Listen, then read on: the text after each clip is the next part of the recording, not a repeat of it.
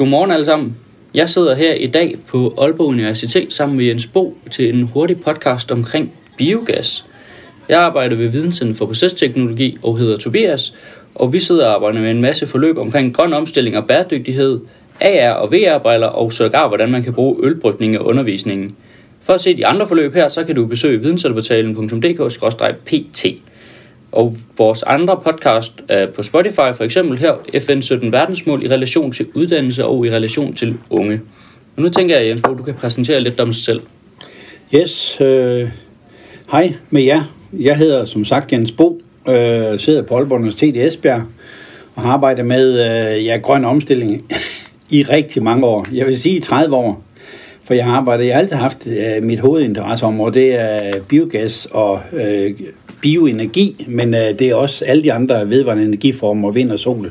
Og så har jeg ledet øh, vores energiteknologiuddannelse, energiingeniøruddannelse i Esbjerg. Det er så lige trådt tilbage fra, så Simon øh, er kommet til. Der skal yngre kræfter til, så han arbejder meget med robot og, øh, og droner. Øh, men, men jeg holder mig til alle energiteknologierne. Ja, en kort agenda for, hvad vi gerne vil snakke om i dag. Biogas, det er jo en stor orden, og hvordan man egentlig lige kommer rundt om det. Det tænker vi at komme lidt ind på, ved at kigge på det på det historiske perspektiv. Hvad er biogas egentlig? Hvordan kan man bruge det? Så det i relation til den grønne omstilling, og så kigge lidt på de fremtidsudsigter, der er. Men hvis vi starter med at kigge på det historiske perspektiv, udviklingen af biogas, man kan lidt sige, at det er fra restprodukt til produktion, øh, hvordan det allerede startede i 1920'erne. Jeg ved ikke, om du vil prøve at forklare lidt om udviklingen, der har været af biogas. Jo, det kan jeg godt, og man kan næsten sige, når du siger historisk perspektiv, så er det jo det er faktisk en årtusind gammel kendt teknologi, som uh, har eksisteret i Indien og Kina. Bitte små uh, biogas øh, uh, uh, domes, uh, som uh, men uh, altså brugt køerne og øh, den lille husholdnings restprodukter og husholdningsaffald, og så øh, kom det ned i en, en, en tynde, der var gastæt, og så samlede man gassen op i, øh, i toppen af det her, så egentlig bare brugt det til gas, øh, ren og skær gas plus anvendelse. Men i, det, i den danske kontekst, der øh, begyndte biogas, ja, efter, efter krigen, og øh, specielt i 70'erne og 80'erne, begyndte man at interessere sig for det, fordi der havde vi jo vores første oliekrise i 73, så der blev det interessant at spekulere i øh, grønne øh, alternativer til allerede dengang øh, kul og olie så småt. Og det var der, det tog sin begyndelse med både øh, bitte, bitte små øh, idéer øh, på vindenergiområdet, men også på biogas. Ja, og, og, og, og så begyndte det med nogle øh, små udviklingsprogrammer i 1980'erne. Ja, hvordan er de udviklingsprogrammer ført frem til, hvor vi egentlig ser biogas er i dag?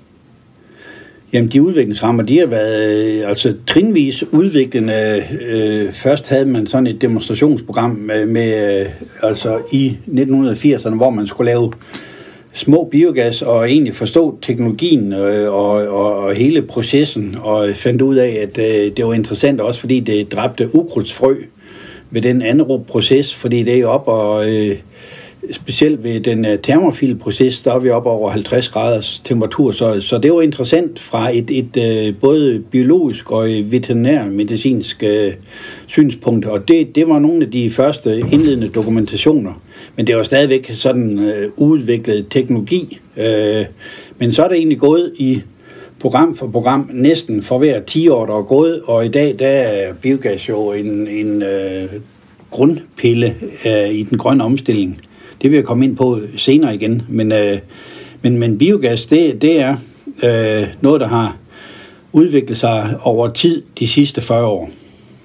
Ja, når vi snakker om den her udvikling, så er det måske også meget relevant at sige, hvad er biogas egentlig? Øh, hvis du kort kan resumere, øh, hvad er biogas, og egentlig også lidt mere teknisk, hvordan bliver det produceret? Ja, biogas det er...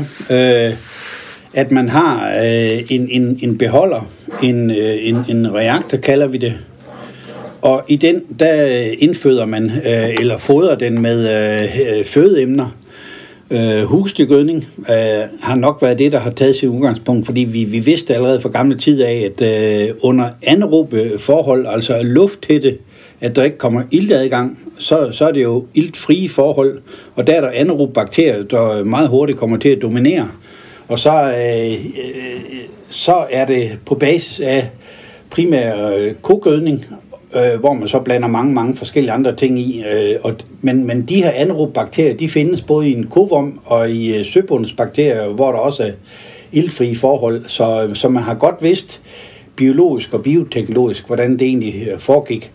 Men, men så skal vi jo, øh, når, når man siger, hvad er biogas, jamen så, så skal vi have det ind i en øh, procesteknologisk forståelse. Og det er der, vi øh, får det ind i reaktorerne. Og der har vi så to hovedprocestemperaturer. Øh, Dels mesofil, der ligger i fra øh, 34 til 38 graders temperatur. Og termofil temperatur, øh, bakterieområdet, det er fra 50 til 57 graders temperatur men egentlig så stabilt som muligt omkring de der to temperaturniveauer. Så det er isoleret øh, stål- eller betontanke, altså gastætte, isoleret, sådan så vi har øh, styr på temperaturkontrollen. Og så øh, kører vi altid øh, CSTR, det er, det er våde processer i Danmark, men man kan også godt lave tørfermentering.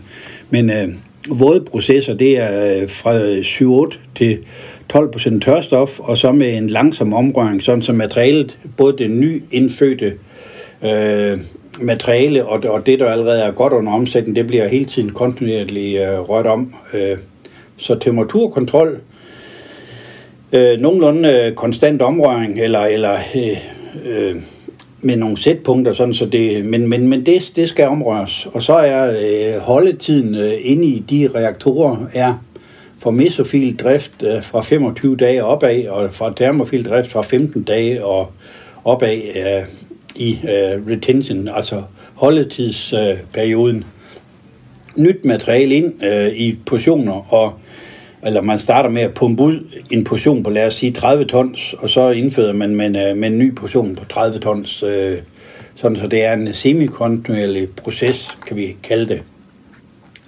Ja, vi kigger på det lidt mere kemisk. Hvordan er det så sammensat i forhold til mængden af metan og CO2, øh, når vi ender med det færdige produkt, altså selve gassen?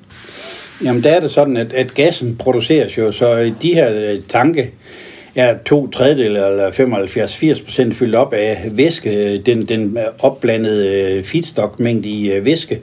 Og så headspace, det er den øverste del, det er der, hvor gassen selvfølgelig bobler op til. Og, og op i den der findes den rå biogas, som er samme temperatur som selve procestemperaturen. Og der er det sådan i rundetal, to tredjedel metan og en tredjedel CO2, eller 60, fra 60 procent øh, metan og 35-40 procent CO2. Øh, så er der også i, i den øh, top, der er der også, selvfølgelig også vanddamp, og der er også ammoniak. Lidt øh, spormængder af, af, af de øh, øh på, på luftform, på, på gasform, og så er der også øh, den, vi slet ikke kan lide, det er svolbrinte, H2S, men de findes i små mængder part per million. Øh, de dominerende gasser, det er helt, helt klart metan og CO2. Og de andre gasser skal selvfølgelig øh, renses fra øh, hurtigst muligt efter, at de er produceret. Sådan så vi har en, øh, en, en brugbar øh, biogas, øh, som enten kan være en, en blød gas, og det, det kan vi vende tilbage til, hvordan vi bruger den. Men, men det er sådan, som indholdet er. Ja, og når nu du nævner ammoniak, så er det jo egentlig det, der er mange, der har en øh, mening, eller man kan jo næsten kalde det et stereotyp omkring, at biogas lugter. Øhm, det tænker jeg også, vi kan komme en lille smule ind på. Ja, men biogas, øh, ja, lugter, øh, det er jo egentlig mere øh, rå gylde, øh, svinegylde, tror jeg, de fleste mennesker ved, hvordan den lugter ammoniak, men øh, både kvæg og svinegylde kan lugte af både ammoniak, men i allerhøjeste grad også mere kaptajner. Det er de der organiske øh, forbindelser, som vi forbinder med sådan noget.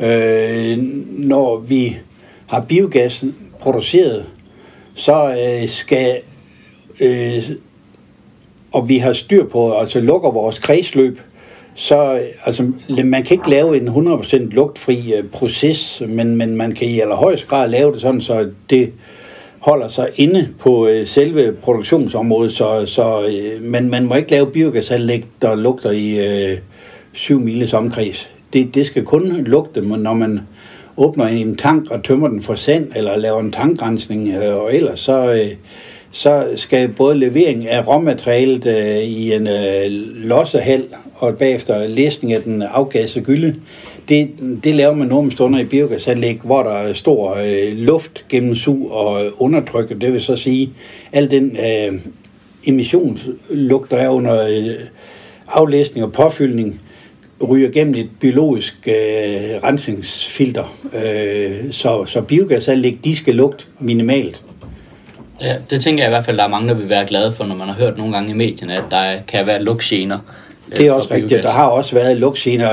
Jeg, jeg er ikke en af dem, der... I gamle dage var det Fangel ved Odense, det var Linkogas, og det var det op for Aarhus ved motorvejen. De har lugt i perioder, men der er i allerhøjeste grad også arbejdet på løsninger, og specielt øh, nye anlæg, der er, har man meget mere styr på det, man havde i 90'erne. Så man ved godt, hvad det er, der har lugtet, og man er også, øh, altså, man, man er klar til at lave lukkede systemer og øh, luft- og lugtrensning, alt det man overhovedet kan. Så, så, så biogas, når det først er produceret, skal det ikke lugte, og øh, den afgassede gylde lugter væsentligt mindre end øh, en rågylde. Øh, så når man du ser den ud på landbrugsjord med slæbeslanger eller nedfældning, så skal det kun lugte i, i forhold til gyldespredning i gamle dage, og som gyldespredning ellers godt kan lugte dagvis, så skal, når man doserer øh, afgasset gylde fra et biogasanlæg på afgrøder, så lugter den måske kun lige, mens man doserer det. Men, men da det hurtigt infiltrerer i øh, afgrøden, eller også øh, nedfældes i afgrøden, så er det øh, spørgsmål om meget kort tid, hvis der er lugt. Ja, vi vil prøve at sammenligne biogas lidt med det meget omtalte naturgas for tiden. Hvordan er, er udledningen egentlig cirka i forhold til det, og hvordan kan det bruges eventuelt over til industrien, øh, når der er lidt forskellige værdier? Jamen, øh, i ja, biogas og naturgas. Naturgas, det er for øvrigt, øh, det vil jeg gerne lige anholde, det udtryk, fordi det er, ja, naturgas, så tror folk, nej, det er et dejligt naturprodukt. Det er det også, men det er over millioner gammel. Så naturgas kommer ud fra Nordsøen, eller kommer fra Rusland, eller kommer fra øh, øh, gas- og øh, olielommer i undergrunden, øh, ofte flere tusind meter nede. Og det er fossil gas, fordi det er biologisk materiale, der har under tryk og millioner år dannet sig til de der produkter, som vi så kalder naturgas. Så kald det fossil gas og biogas, det kan vi kalde grøn gas. Og, og grøn gas, når det først er renset øh, op til øh, naturgaskvalitet, det vil sige, jeg sagde før, at der var to tredjedel, det var metan CH4, og en tredjedel, det er sådan i cirkatal, det er CO2. Og det er, hvad biogas består af. Når man så separerer den, øh, så er det øh, 95-98 procent, eller en meget, meget høj kvalitet metan, Øh, der går ud på naturgasnettet i, som den grønne gas. Og CO2, den har man så før øh, sendt tilbage til atmosfæren. Det er jo et kredsløbstanke. Men det har man så inden for de sidste øh, få år ved hjælp af øh, rensningsprocesteknologi, den har man så renset op, så CO2 den fanges i dag og bruges som industriel CO2-gas øh, til svejsting, til drivhuse, til sodavand, til øl, til alt, hvad man bruger industriel CO2 til. Det, det kommer øh, to tredjedel fra biogasanlægget af, og så har man helt for nylig, inden for det sidste år eller to, fået meget mere fokus på, når vi nu har den koncentrerede mængde CO2 fra et biogasanlæg, yes, så er den CO2 øh, jo øh, det ene element i Powertrix, sådan som vi har brint, øh, der kommer øh, med elektrolyse fra øh, vind- og solenergi, og vi har CO2 i koncentreret form, der kommer fra øh, øh, biogas, fordi det er den ene tredjedel af den producerede gas. Så de to, de øh, syntetiseres så videre til metanol, som er et øh, grønt drivmiddel til lastbiler og til fly og til øh, industri. Øh, nej, øh, til, til fly og skibsfart og til lastbiler. Men biogas øh, er faktisk meget succesfuld de her år, fordi øh, fra at vi for otte år siden havde næsten, ja stort set ingen biogas opgraderet ud på naturgasnettet, så er det siden 2014 gået fra at være øh, ingenting til det i dag er cirka 25 procent af det danske naturgasnet er fyldt op af grøn gas, altså opgraderet biogas. Og vi er øh, Biogas Danmark, som er brancheforening for alle, alle, alle folk, der interesserer sig for, øh, øh, for, for hele øh, teknologiområdet, der er det sådan, så man, hvis man kan øh, fremskynde nogle af, af de mange projekter, der gerne vil i gang, enten øh, udvikle de biogasanlæg, der allerede er der i dag, eller bygge nye rundt omkring, hvor øh, feedstock og biomassen eksisterer, så kan vi komme op på 100% grøn gasdækning, og det er cirka 2028 til 2030. Der regner vi med, at, øh, at, at vi kan forsyne hele det danske naturgasnet med grøn gas. Men det er, nej, vi venter med næste. Ja, og hvilken effekt vil, vil det så her at kunne lave så stor en andel af biogas? Jeg tænker også i forhold til noget af det lidt tungere industri. Nu har jeg set, at øh, for eksempel Rockwool er skiftet over til at bruge 100% biogas i deres produktion, som egentlig kan være ret tung. Så hvilken effekt har det egentlig sådan samlet set på, øh, på, det, på den hardcore industri? Jamen, det har en meget stor effekt, fordi øh, vi, vi øh, har vel cirka 10 øh, større øh, industrivirksomheder og, og systemer i Danmark, som bruger naturgas eller, eller fossil energi. Øh, man kender også Aalborg Portland, men øh, øh, Rockwool tog sig sammen, øh, og 1. januar 2021 skiftede de over til øh, biogas, og effekten hos dem, den er mærkbar, fordi de brugte øh, kul og olie og øh, naturgas før, og det, altså deres produkter er i dag 70% CO2 øh, reduceret, altså, øh, så der ligger en væsentlig stor gevinst, både for industrivirksomheden, men også for samfundet, at få en øh, stor øh, CO2-reduktion ved, at man skifter over til en, en grøn gas, så man har faktisk også i pipelinen øh, de store sukkerfabrikker, der er to tilbage nede på London Falster, og, øh, Nordsukker ejer dem, og øh, de skal også over på biogas. Øh, så industrien skal over, kan allerede nu og vil i den næste 5-10 år periode skifte over til den grønne gas, og så øh, skal vi bruge det netop i, øh, til industriformål og til opgraderet øh, tryksat eller øh, flydende grøn biogas til lastbiler. Sådan så det er den tunge transport og industrien, der overtager øh, eller kommer til at anvende øh, biogassen, og så skal vi have alt gasfyr øh, væk fra øh, private boliger. Der er 400.000 boliger, der, der bruger naturgas. De kunne skifte over til biogas, men det er faktisk for, for god en gas, så vi skal hurtigst muligt have forbrugerne over til at skifte over til øh, varmepumper, til fjernvarme og til at bruge spildvarme fra industrivirksomheder. Ja, nu har vi jo været lidt inde på, at det her øh, naturgas alternativ, og vi har fundet ud af kvaliteten, den er jo helt op. Hvordan er det også relevant i forhold til de her gaspriser? Nu er de jo steget meget på det seneste. Der skal jo også være et økonomisk incitament for, at øh, mange vil være med på det. Hvordan ser det ud? Jamen, det har været sådan, så indtil for et til to år siden, der, der, der sagde man øh, også fra andre vedvarende energikilder, at biogas havde, havde for store støtteordninger, øh, for store øh, tilskud fra staten. Det har været rigtigt, men under øh, indtryk af de her stigende naturgaspriser, også inden øh, Ruslands øh, krig i Ukraine, så øh, har der været det øh, sidste halvanden år, der er øh, naturgaspriserne steget, og i dag der er øh, der, øh, støttedelen af biogasprisen er øh, ganske lav. Og så er det også sådan, så industrien lige så vel som øh, offshore vindenergi har lavet en kæmpe flot turnaround og har sparet 60% af deres omkostninger siden 2014. Så, så er det biogasteknologien og øh, leverandørfirmaen, de ved godt, at, at, at øh, man skal standardisere anlæggene, og man skal billiggøre øh, dem, øh, sådan, så hele den læring, der har været omkring teknologiplatformen, den bliver sådan, så biogas skal i fremtiden produceres med, øh, lad os sige, cirka 30% lavere omkostning på processiden. Ja, men det er jo rigtig godt, der også er det økonomiske incitament med. Vi begynder at kigge lidt på den grønne omstilling og det perspektiv omkring det. Vi har jo allerede været lidt inde på det.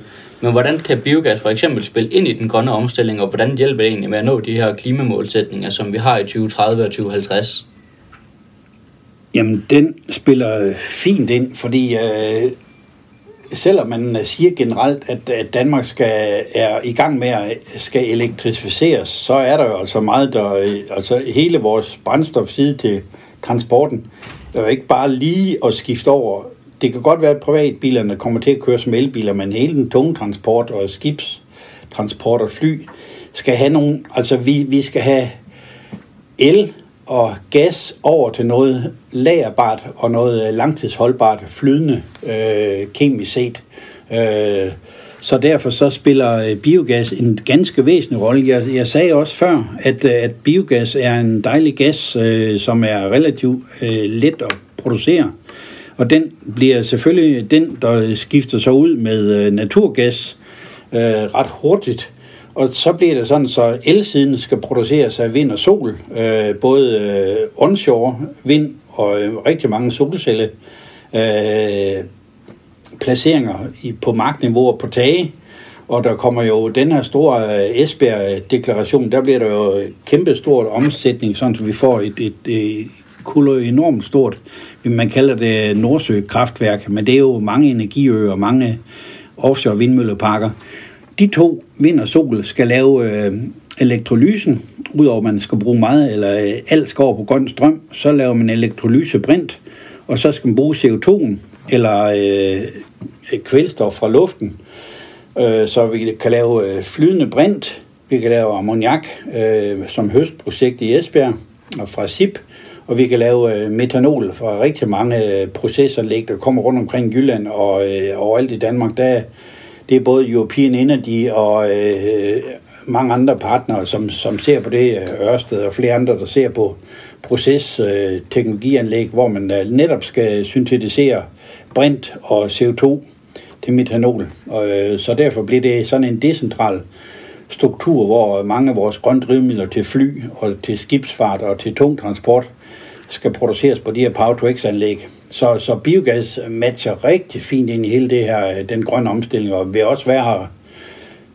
mange år ude i fremtiden, årtier ude i fremtiden.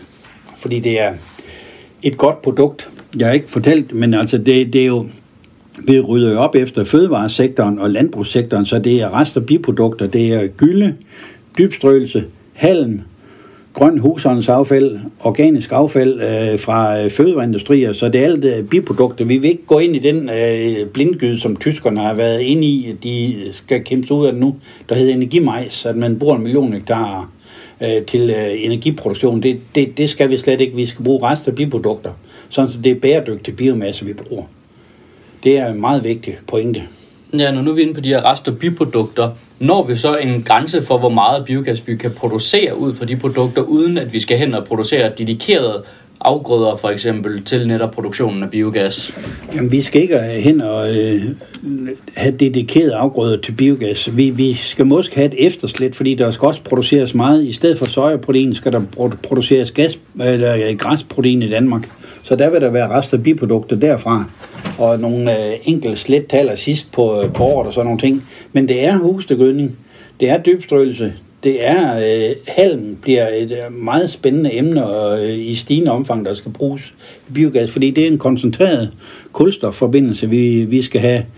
Øh, og den passer fint ind i biogasprocessen, øh, så det er rest af biprodukter, og, og det er et godt spørgsmål om, om hvor, hvor meget der er plads til. Der, der er cirka plads til hvis vi siger ud af ligningen, at alle husenhederne skal væk fra gasopvarmning, så har vi til industrien og til transport og til øh, bioplast og så videre, til lige netop proces, raffinaderiområdet, der er der, der, er der rester biprodukter nok til, at vi kan have en stor biogasproces, som kan være grundlagsskabende for øh, lige netop de drivmidler. Men vi skal ikke overdrive. Vi, vi, vi skal ikke ind, som man måske var ind på vej ind i med øh, træflis og træpiller der har vi nået øh, overgrænsen, fordi det er ikke bæredygtigt, hvis vi importerer millionvis af tons af øh, øh, træpiller og træflis fra Sydamerika, fra regnskov, det skal vi så overhovedet ikke interesseres for. Det er kun fra plantagedrift og sådan nogle ting, og, og biogassen skal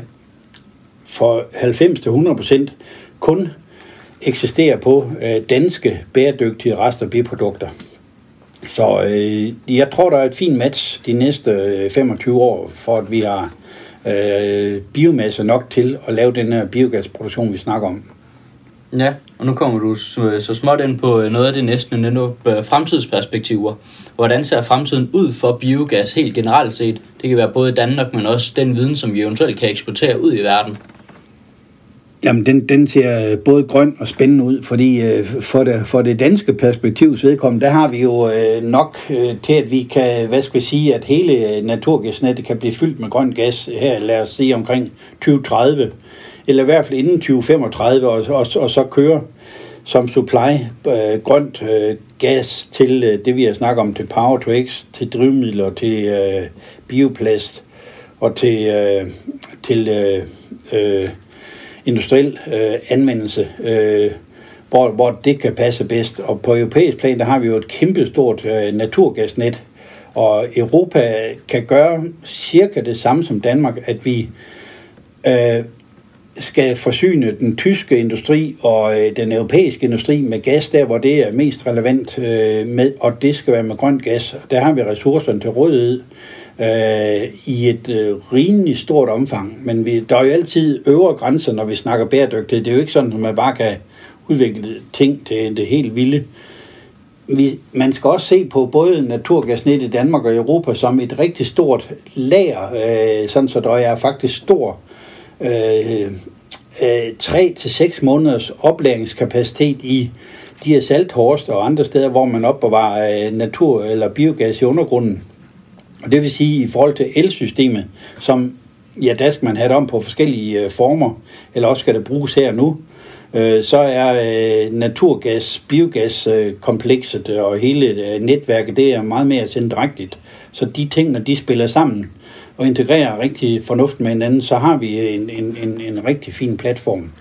Så el og grøn gas og elektrificering og grøn gas passer godt, og specielt til procesteknologier, øh, hvor vi skal have dom på en mere koncentreret form i gasformer og i flydende molekylformer. Øh, der, er, øh, der er biogasanlæg og hvad der kommer til som knopskydninger, det er det, vi øh, om 5-10 år vil sige, det er regulære bioraffinaderier. Ja, det ser ud til, at der er nogle øh, gode øh, fremtidsperspektiver på vej for det. Det var egentlig, hvad jeg tænkte, vi skulle snakke om. Jeg ved ikke, om du har nogle afsluttende ord, som du lige vil nå at have med. Mm, nej, ikke andet. Man skal, man skal tænke i bæredygtighed, man skal tænke i lukkede kredsløbs. Øh, altså man skal hele tiden have, at, at der, øh, der hvor der kan være backbones, øh, transport eller lugt eller et eller andet, der skal man tage det meget grundigt øh, og seriøst, og, og, og så skal man selvfølgelig tænke på placeringen. Man skal biogasanlæg øh, til at ligge sammen med store moderne procesindustrier, og det kan være sammen med en Arla øh, mejeriindustri eller noget andet, øh, og det kan være sammen med øh, animalsk produktion og på landet, øh, og, og så hellere eksportere gassen i pipelines eller produktet i øh, tankvogne til der, hvor det skal bruges til, til tankstationer. Så skal tænke grønt og bæredygtigt og med fremtiden for øje, så, øh, så har det en enormt spændende fremtid for sig. Ja, det tænker jeg var nogle rigtig fine ord at lukke af på. Så jeg vil tænke, øh, sige mange tak for, at du vil være med, og jeg håber da, at øh, dem, der lytter med, har lært en masse omkring biogas. Ellers er I velkommen til at spørge igen.